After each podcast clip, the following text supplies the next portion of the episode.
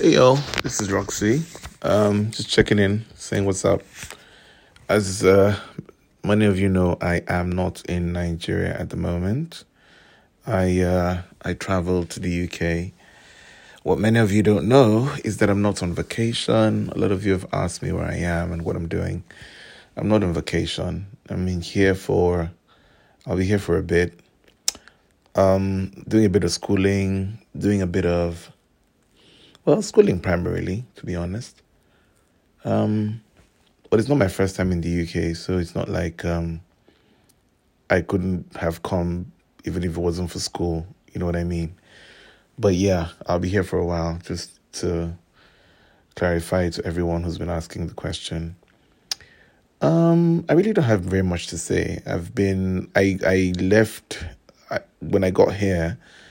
Settling down was quite an issue. The plan originally was to have a bit of a holiday for like a week and then resume school on the 17th. Um, on my birthday, I felt very ill, very, very ill. I was so ill that while all of you were online wishing me happy birthday, I was in the hospital. I had to rush to the emergency um, uh, emergency unit of the hospital, and um, it didn't get any better. They kept me overnight.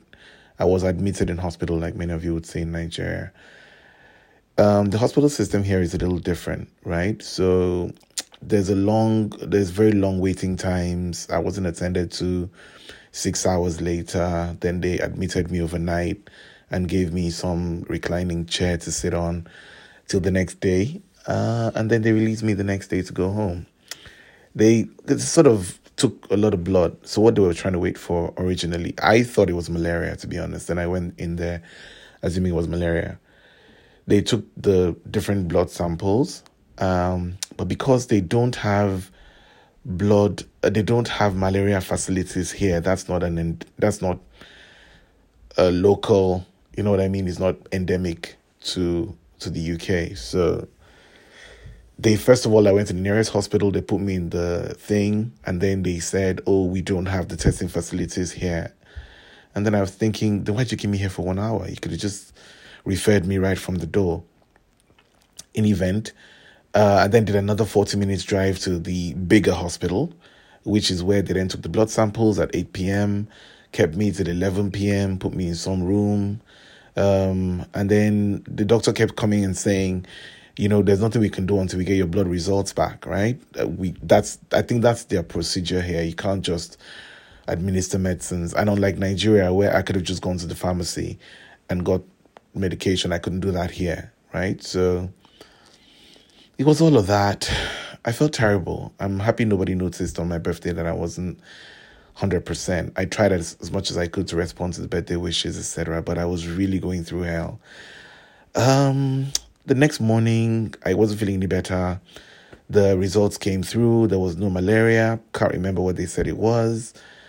Um, eventually, kept me for another four hours to sort of monitor me, and then released me to go home afterwards and just say, you know what, take it easy, rest a lot, it'll pass, kind of thing, kind of thing, kind of thing. So yeah, that was it.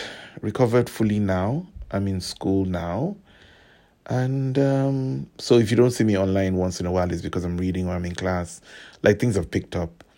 Um, and I don't have as much time as I used to have. But yes, I will keep keep in touch because you know, you guys uh, are very interesting, and that's I use you to keep in touch with what's going on back at home.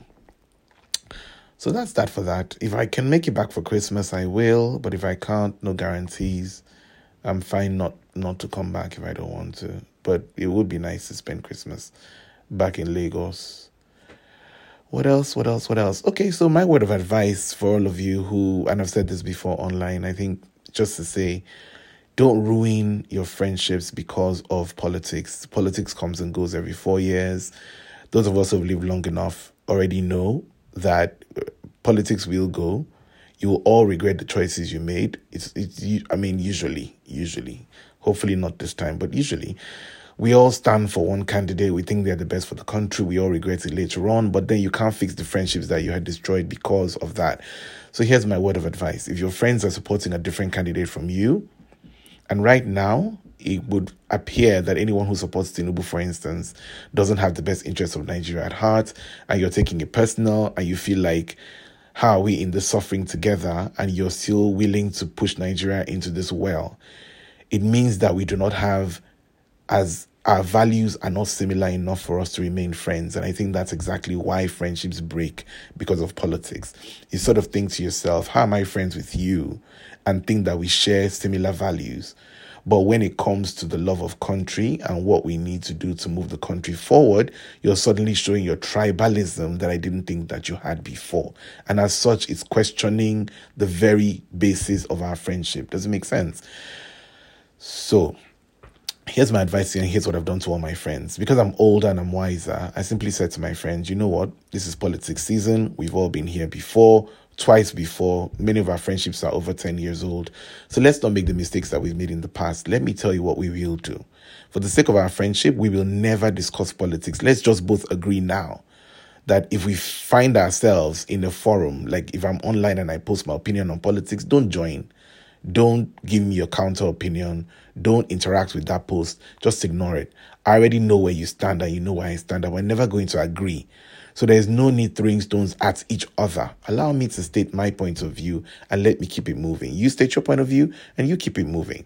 That way, our friendship is isolated from the passions and the emotions that political season brings. And that's the advice I'm going to give to you as well. If you're very strong your friendship is very strong with anyone, or you're close friends with people, or you have relatives and family members that you really value, and they stand on the other side of a political divide, what I need you to do is to tell them, let us both agree now to isolate our friendships from the political emotions.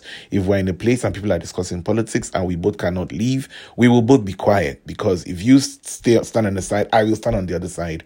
And then we are exchanging the views that we've been trying not to exchange to each other because we value our friendships a lot especially if we cannot have a mature, meaningful conversation and know where to draw the line.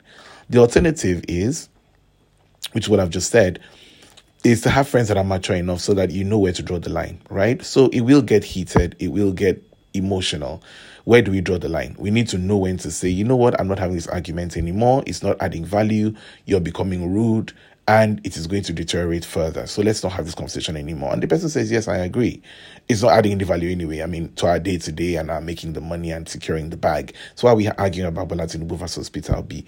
They are wherever they are right now, minding their business and trying to get power. And we are here destroying our friendship. So it's not necessary. If you can do that every time you have a conversation with your friends about politics, good for you. But if you can't, then use the first thing that I said, which is let's isolate the friendship right now from the beginning and avoid this topic altogether. We already have determined where we stand, and that's all we need to do. Anyway, so having said that, I wish you all the best. You will see me online anyway. I just thought, you know what, I haven't dropped a podcast in a while. You guys don't know what's up with me and what I've been up to. And that's why I'm dropping this podcast. Like I said to you before, this is how I speak now. Um, you know, when you're in London, you know, you've got to, you've got to bring the accent. You know what I mean? So you'll have to deal with this for a while. Anyway, love you guys. Peace out. Have fun. Don't fight. But you can fight a bit online. And if anybody tries to attack me, feel free to fight for me. But other than that, don't fight. Peace out, yo. Cheers.